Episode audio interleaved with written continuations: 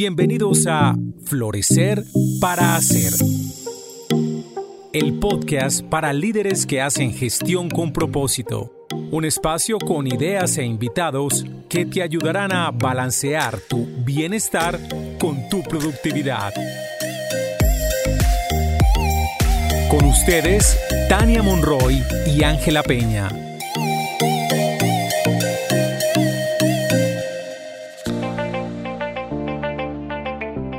Hola, bienvenidos a un nuevo capítulo de Florecer para Ser.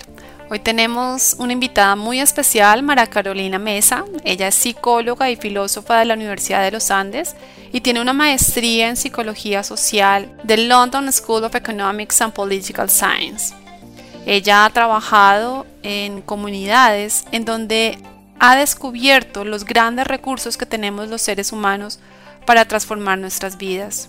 También trabajó en el sector público, en proyectos de país, y esto le ayudó a entender la importancia de desarrollar nuestras capacidades para navegar en el mundo emocional.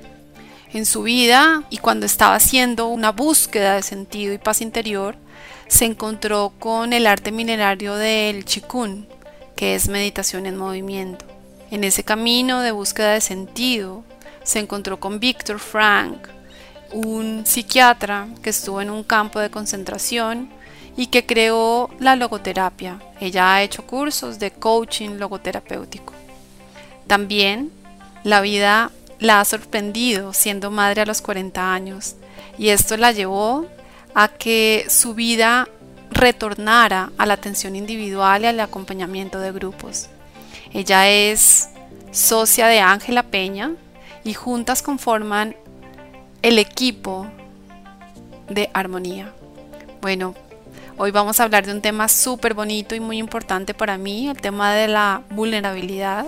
Es un tema y es un regalo que me dio la vida cuando hice el entrenamiento para la compasión y hoy me parece súper chévere poder compartir todo esto con ustedes y que Carolina nos vaya llevando paso a paso, entendiendo qué es la vulnerabilidad, entender por qué le tenemos tanto miedo a la vulnerabilidad y poder visualizar las ganancias que tenemos los líderes cuando aprendemos a conectarnos con la vulnerabilidad. Muchas gracias Carolina por estar aquí con nosotras. Hola Carolina, hola Ángela y bienvenida.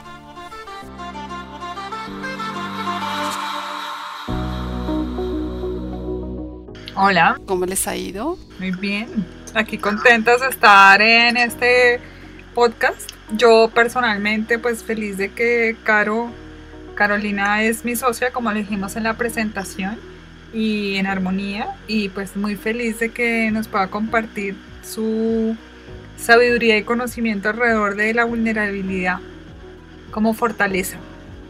Entonces, Caro, la primera pregunta que te tenemos, explícanos qué es la vulnerabilidad. Bueno, hola Tania, hola Ángela, qué felicidad estar acá. Muchas gracias por esta invitación y muchas gracias por, por este espacio que han abierto para, como para entender de estos temas y hablar de estos temas. ¿Qué es la vulnerabilidad? Pues yo siempre pienso cuando, digamos, pensando en el término, pienso en Brené Brown. Brené Brown es una, una trabajadora social que se ha hecho muy famosa por un TED, una charla TED de, sobre vulnerabilidad, precisamente sobre una investigación que ella ha hecho ya durante muchos años. Es un TED de estos, pues, impresionantes que tiene más de 50 millones de vistas.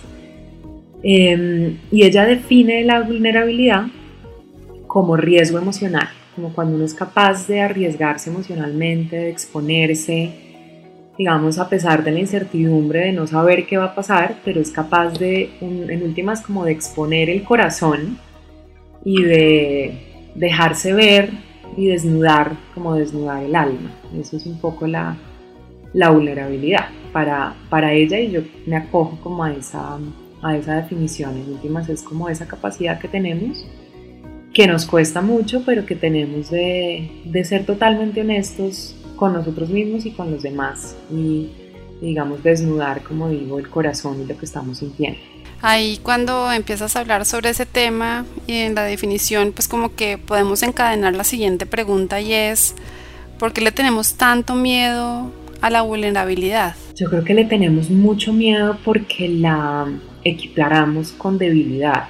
Como que el imaginario que tenemos culturalmente es que si nos hacemos vulnerables, si nos mostramos vulnerables, somos débiles, nos consideran débiles. Y la debilidad es una de esas como características muy mal vistas en nuestra cultura. Sobre todo y, pensando, digamos, en temas de liderazgo, em, pues que sé que, que este podcast, digamos, es muy escuchado por líderes, como que el liderazgo muy masculino lo hemos equiparado a una manera de pues de mandar, de, de liderar que es muy contraria a la debilidad, ¿no? que tiene que siempre mostrarse fuerte y en control de absolutamente todo lo que está pasando. Entonces le tenemos mucho miedo a mostrarnos vulnerables o a que nos sientan vulnerables porque como que creemos que entonces nos vamos, van a pensar que somos débiles y si piensan que somos débiles pues entonces no podemos ser buenos líderes. En últimas como que nos lleva a a la, a la vergüenza, a sentir que como que no somos suficientes, o sea, nos hace sentir vergüenza, nos hace sentir que entonces no estamos siendo lo mejor que podemos ser, que no estamos como siendo dignos de amor y dignos de reconocimiento. Em, creo que eso está como detrás de todos esos, de ese miedo tan profundo que nos da eh, a mostrarnos vulnerables y también pues como nos exponemos, digamos, nos da miedo a que nos hagan daño en últimas. Sí, porque de alguna manera es como decías tú al principio, desnudamos el alma, ¿no? Ponemos nuestro corazón y pues hay riesgo de dolor o riesgo de sufrimiento. Entonces como que no queremos evitar acomodar lugar esa parte. Claro, y en, y en esto que estás diciendo, ¿cómo podemos desasociar la vulnerabilidad de la debilidad? ¿Cómo hacemos para entender que no es lo mismo. Porque yo creo que aunque la explicamos, la gente lo sigue asociando. Sí, total. Pues a mí me gusta de nuevo mucho Brené Brown. Es como, yo les recomiendo a todos los que nos están oyendo que la oigan a ella, que la lean. Es, es, una, es realmente una investigadora fascinante que hoy en día trabaja mucho en temas de liderazgo. De hecho, tiene un podcast que es eh, Dare to Lead, Atrévete a liderar, y ella habla mucho de la vulnerabilidad y de hecho la define como una de las características de un buen líder. Y ella dice que la vulnerabilidad es la medida más precisa de la valentía. Y ella un poco lo que dice, y a mí me parece que es, pues la traigo a ella colación porque me parece que es muy, como que le ayuda a uno a entender mucho por qué por qué, digamos, lo asociamos y por qué es un error asociarlo, digamos, equiparar vulnerabilidad con debilidad. Ella nos dice, en últimas, cuando nos mostramos vulnerables, es en esos momentos en que se necesita todo el coraje. O sea, se necesita como toda nuestra fortaleza para lanzarnos a una situación desconocida, sabiendo que podemos perder, sabiendo que hay un riesgo de que podamos perder, pero nos lanzamos igual, nos lanzamos sabiéndonos humanos en últimas. Entonces en últimas mostrarnos vulnerables y, digamos reconocernos vulnerables es ser muy valientes. Pero pues por lo mismo que estamos reconociendo que somos humanos, que no somos perfectos, que no tenemos todo bajo control, pues entonces eso es lo que nos lleva a asociarlo con debilidad. Pero yo creo que si uno hace, o sea, si uno logra asociarlo con coraje, y con valentía, entonces ya es como más atractivo mostrarse vulnerable, digamos, porque la valentía y el coraje sí son dos cualidades que los líderes quieren tener. Esa asociación puede ayudar, yo creo. Cuando estabas relatando toda esa historia como de la valentía, como que voy a esa imagen, no sé si recuerdan hace mucho tiempo cuando fue el terremoto de Japón cuando veíamos a los japoneses, o por lo menos yo los veía con una calma infinita, haciendo fila, haciendo como recogiendo lo que tenían que recoger, o haciendo lo que había que hacer, pero como con mucha serenidad y en medio de un dolor inmenso, o sea, había pérdidas digamos, de su familia, pérdidas de sus casas, una inundación profunda que nos dolía a todos, sin embargo, uno los veía a ellos en medio de ese dolor, como sintiendo todo eso que puede generar que se destruya la casa o que se destruya un país, pero haciendo y como manteniendo ese control y con esa valentía ir como tomando las medidas en ese momento. Entonces, como que lo reconozco ahí un poco, ¿no? Y es independientemente de lo que esté sintiendo o como me esté, como lo que esté pasando, que yo pueda como seguir avanzando y no que me quede ahí. Sí, sabes que me haces pensar mucho en algo que de lo cual pues también hablan muchos autores, que es la resiliencia, cómo la vulnerabilidad se, se relaciona mucho con la resiliencia. Hay un autor que es Davidson, que ha trabajado, un psicólogo que ha trabajado mucho, digamos, como en toda esa de esos efectos o esas, lo que pasa, digamos, cuando uno medita y cuando uno hace atención plena, que era también por lo que tú empezabas ahorita, Tania. Él dice que la resiliencia es como la rapidez que tenemos para reponernos ante una caída, digamos. Y lo relaciono con vulnerabilidad porque en últimas, si tú eres capaz de sentirte vulnerable rápidamente, o sea, reconoces que te caíste, reconoces que, digamos, que algo te pasó, actúas más rápido. Eres capaz de admitirlo y de seguir entonces te vuelves más resiliente si eres, si eres capaz de admitirte vulnerable. Y uno lo ve mucho en, en, los buenos líderes, digamos, en los emprendedores, esas personas que tienen alma de emprendedor. Y yo pienso mucho en mi esposo, que es un emprendedor nato, que es como esa tolerancia al fracaso y esa capacidad de caerse y volverse a parar muy rápido y rearmarse y seguir, seguir en la, como en la batalla, ¿no? Seguir como en el ruedo pero no rendirse, o sea, no quedarse, digamos, en la victimización de, ay, me caí, esto es una desgracia, nunca voy a poder salir del hueco, ni tampoco quedarse, digamos, tratando como de tapar la caída y de no admitir lo que ha pasado, no admitir como el error o que la cosa no funcionó o que, yo qué sé, como lo que pasó, sino es más bien admitir rápidamente que algo no funcionó admitir que pues que eso ese camino no uno no fue vamos que no se pudieron hacer las cosas como uno querría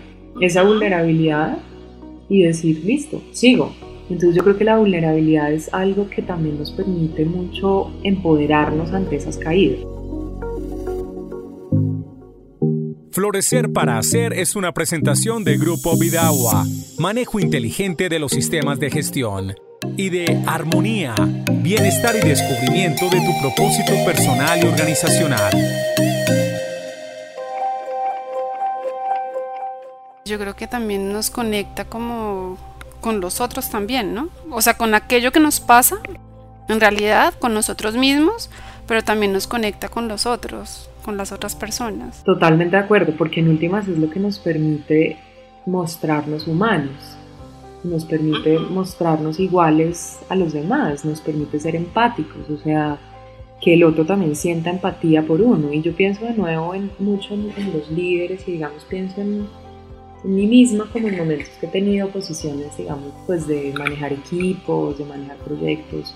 Está este imaginario que tiende a como a decir que el buen líder es ese que se muestra como muy poker face, pues que no muestra emociones, que se muestra siempre perfecto, que muestra que todo está en control.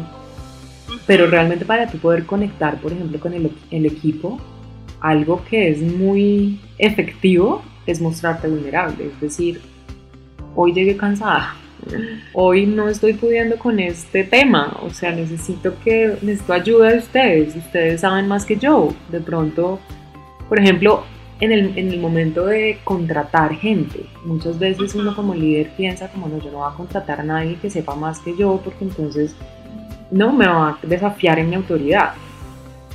Pero uno ve que buenos líderes son esos que son capaces de decir, no, yo de esto no sé, de esto como que no soy tan bueno aquí, este es un talón de aquí, les voy a contratar más bien a alguien, voy a tener en mi equipo a alguien que sea muy bueno en esto y que me enseñe. Yo sí creo que el mostrarse digamos, vulnerable, te permite, pues como dices tú, conectar con los equipos, que los equipos tengan más confianza, que te crean más, generar más inspiración, como que todas las personas se monten a ese barco contigo, porque en última saben que tú estás intentándolo, que tú tienes claro, digamos, para dónde vas, pero que sabes que no te la sabes todas, o sea, que sabes que necesitas de todo ese grupo, digamos, para llegar a ese buen puerto. Hay algo que también vuelvo otra vez a Brené Brown, que ella dice que a mí me parece que es, que es también impresionante, digamos, frente a la vulnerabilidad. Ella llega, digamos, al tema de la vulnerabilidad precisamente investigando sobre conexión. y encuentra que en la vulnerabilidad, en la capacidad de mostrarnos vulnerables, está la capacidad de conectarnos con otros. Hay dos cosas que ella muestra que a mí me parece que son muy ilustradoras. Una es como que muestra que, y eso es algo que, que muchos psicólogos, digamos, han investigado y han mostrado, que cuando tú bloqueas una emoción, las bloqueas todas. Entonces tú puedes querer bloquear solamente esas emociones desagradables, como no quiero sentirme débil, no me quiero sentir, no quiero sentir vergüenza, no quiero sentir, yo qué sé, que miedo. Pero es que cuando tú bloqueas esas, pues también bloqueas la capacidad de amar, digamos, de conectarte emocionalmente con el otro. Y esa es pues una de las primeras razones por las cuales ser vulnerables, ser capaces de ser vulnerables, nos permite sentir, de alguna manera por decirlo, como las emociones desagradables, pero también las emociones agradables. O sea, tú ganas con eso. Y lo otro es como un ejemplo que ella pone, que a mí me parece un ejemplo súper ilustrador, y es, digamos, un adolescente que se enamora por primera vez de una chica y es capaz de ir a decirle, oye, tú me gustas. Eso es un acto de valentía total, pero de vulnerabilidad total. O sea, puede ser que esta niña le diga, ay, no, tú no me gustas para nada. O puede ser que le gusta, ay, le diga, tú también me encantas. O sea, seamos novios. Él ahí se está, o sea, está botando todo por el todo. Y puede ser que sea su peor momento, su peor pesadilla, o puede ser que se gane el amor de su vida. Entonces, por eso también está tan relacionada con la conexión, porque si tú no arriesgas siendo vulnerable, pues tampoco ganas conexión. Sí, y con todo esto que nos vas contando, no sé, como que también me acuerdo de otra historia, historia como de mi vida, que alguna vez Ángela aquí me preguntó. Y por ejemplo, yo durante un tiempo pues tuve como un trabajo de liderazgo y lo que tú contabas, el liderazgo a veces tiende a ser como hacia lo masculino, que no te permite conectarte con esas emociones. Si tú quieres liderar, necesitas mostrar fuerza, fortaleza, que puedes con eso, que sabes para dónde. Y las mujeres cuando entramos en el corporativo o hay un entendimiento que tenemos que asumir ese rol. Y entonces como que el entorno en el que estás te va permeando y te vas quedando ahí. Pero por ejemplo para mí fue un cambio total y es el ser madre, que ya mi adolescente tiene 16 años pero eso fue como ver la otra parte, ¿no? O sea, y es, ya vi este tema que es como ese ser como muy masculino, muy de dirigir, pero ya el ser madre te abre como a otro tipo de cosas y empieza como a darse el espacio a conectarte con tus emociones, con los cuidados de, de los hijos, pero todo este tema también para después darme cuenta que podemos conectarnos con esas emociones y, cuando te decía, yo hice todo el entrenamiento de compasión y de, atención plena, el regalo más grande fue como, como la vulnerabilidad, porque yo sentí en un primer momento que para liderar uno tenía como que no dejar que las emociones salieran en un entorno corporativo. Pero yo creo que es importante, hombres y mujeres, nos permitamos eh, sentir esas emociones porque cuando bloqueamos unas, bloqueamos todas, que era lo que nos estabas compartiendo de Brené Brown y eso genera pues nuevos entornos, nuevas dinámicas. ¿Qué ganancias ves tú como líderes que podemos llegar a tener cuando nos conectamos con la vulnerabilidad? La primera tiene que ver con esto que hablábamos hace un momento y es que conectarse con la vulnerabilidad es conectarse con sus emociones, en últimas es darse el permiso de sentir, como lo dice una, un, un psicólogo de la Universidad de Berkeley, que se llama Mark Brackett, él dice, hay que darse el permiso de sentir y darse el permiso de sentir es lo que nos lleva a hacer pues a sentir las emociones más bonitas y digamos más placenteras que hay. Es una primera ganancia no solamente para líderes, sino como para ser humanos. O sea, uno como ser humano está buscando siempre estar feliz, estar en bienestar, estar sintiendo emociones agradables. Pues si uno las quiere sentir, uno tiene que también darse el permiso de sentir esas otras que no son tan agradables, porque pues es que somos, digamos, la posibilidad de sentir es la posibilidad de sentirlo todo, ¿no? Ajá. Em, y creo que lo otro que pensaría, vuelvo a citar a Brené Brown, ella dice que la vulnerabilidad es el lugar donde nace la innovación, la creatividad y el cambio. Que son tres palabras como esas favoritas de los líderes. O sea, todo buen líder quiere innovar siempre, mantener, digamos, mantenerse en la vanguardia, en la innovación, ser creativo, estar siempre haciendo cosas nuevas y estar siendo capaz como de, de adaptarse al cambio. Y las tres cosas implican ser vulnerable. Si uno no es capaz como de aceptar esas caídas, de aceptar esas emociones de pronto no tan agradables, pues no es capaz de innovar porque es que la innovación en últimas implica renunciar a cosas que uno ha hecho, implica aceptar que de pronto hay cosas que uno venía haciendo de una manera y ya no están funcionando tanto, que hay otras maneras mejores de hacerlas.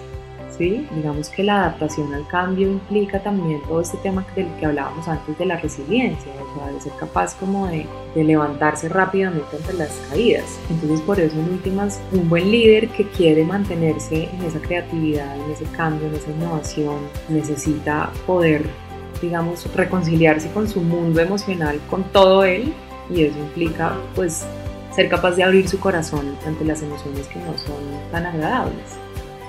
Y yo creo que lo tercero tiene que ver con lo que también mencionábamos antes y tiene que ver con ese trabajo en equipo. O sea, un buen líder es el líder que es capaz de, de generar buenas, buena conexión con un equipo. O sea, un buen líder es, ese que, es, que inspira a otros, que hace que esos otros le cuenten cuando las cosas no están funcionando. O sea, uno ve mucho, por ejemplo, líderes que generan una cultura muy basada en el miedo y en la perfección y entonces pues siempre hay cosas que la gente no, está pudiendo hacer. Entonces no son capaces de decirle, tapan todos los huecos hasta cuando ya es imposible y cuando ya es imposible es porque ya esto se hundió el barco. Y ahí es cuando el líder se da cuenta. Si el líder es capaz de mostrarle a su equipo que es también vulnerable, el equipo también va a ser capaz de decirle a él, oiga, las cosas no están funcionando, no estoy pudiendo, pero decírselo rápidamente cuando uno puede actuar, ¿no? Entonces, yo creo que esa es otra, otra de las cosas también importantes de por qué pues, ser capaces como de como reconciliarnos con la vulnerabilidad es tan importante. Me encanta el mensaje, Caro, porque más frecuentemente pues los líderes se dan y nos damos cuenta de la importancia de las emociones. Sin embargo, creen que las pueden controlar o restringir solo a unas específicas. Y tú el mensaje que estás dando acá es, no, hay que permitirse sentirlas todas y ponerlas sobre la mesa. Finalmente todos somos humanos y las emociones no se quedan en un cajón en la mesita de noche cuando nos sentamos a trabajar. Van con nosotros también y poder hacerlas presentes, reconocerlas, nombrarlas nos permite crear un entorno de trabajo en equipo mucho más amable, conectado, alineado que cuando no lo hacemos. Así que muchas gracias, Caro, por toda esta entrevista que accediste aquí a tener con nosotras esta conversación. Creo que ha sido súper edificante y a mí me dejas pensando mucho en esto de la vulnerabilidad, como en donde no me la estoy permitiendo. Con mucho gusto, me encanta este tema y me encanta que podamos hablar de las emociones. Me voy como que me despido con algo que para mí ha sido central y en este tiempo sí que lo he aprendido, como que lo he entendido con la sangre y es que las emociones son grandes mensajeras. Hay un psicólogo que se llama Norberto Levi que a mí me gusta mucho, que él dice que las emociones son como la fiebre es una señal que está mandando tu organismo que te está mandando un mensaje. Tú puedes cuando hay fiebre tomarte pues una acetaminofén y se te baja la fiebre, pero si no entiendes de dónde es que viene la infección, pues ahí la fiebre no se va a ir del todo, o sea, ella va a seguir apareciendo. Y eso es lo que nos pasa con las emociones. Si no aceptamos, por ejemplo, el miedo, pues no es que se vaya a ir. El miedo va a seguir apareciendo hasta cuando se manifiesta de la manera, de la peor manera, con un ataque de pánico, por ejemplo. Entonces creo que este tema de la vulnerabilidad tiene mucho que ver con esta capacidad de, de, entender los mensajes de las emociones y volverlas aliadas, digamos, para nuestra vida. Permitirnos sentir. No, Carolina y Ángela, como siempre, un placer hablar con ustedes, aprender de ustedes. Muy, muy chévere. Mil gracias y me encantó este tema y creo que va a ser muy útil para todos nuestros oyentes. Perfecto, muchas gracias a ustedes por la invitación y que sigan conversando de temas tan interesantes para todos. Muchas gracias. Hasta este momento, Florecer para Hacer. el podcast para profesionales que hacen gestión con propósito. Un espacio con ideas e invitados que te ayudarán a balancear tu bienestar y tu productividad.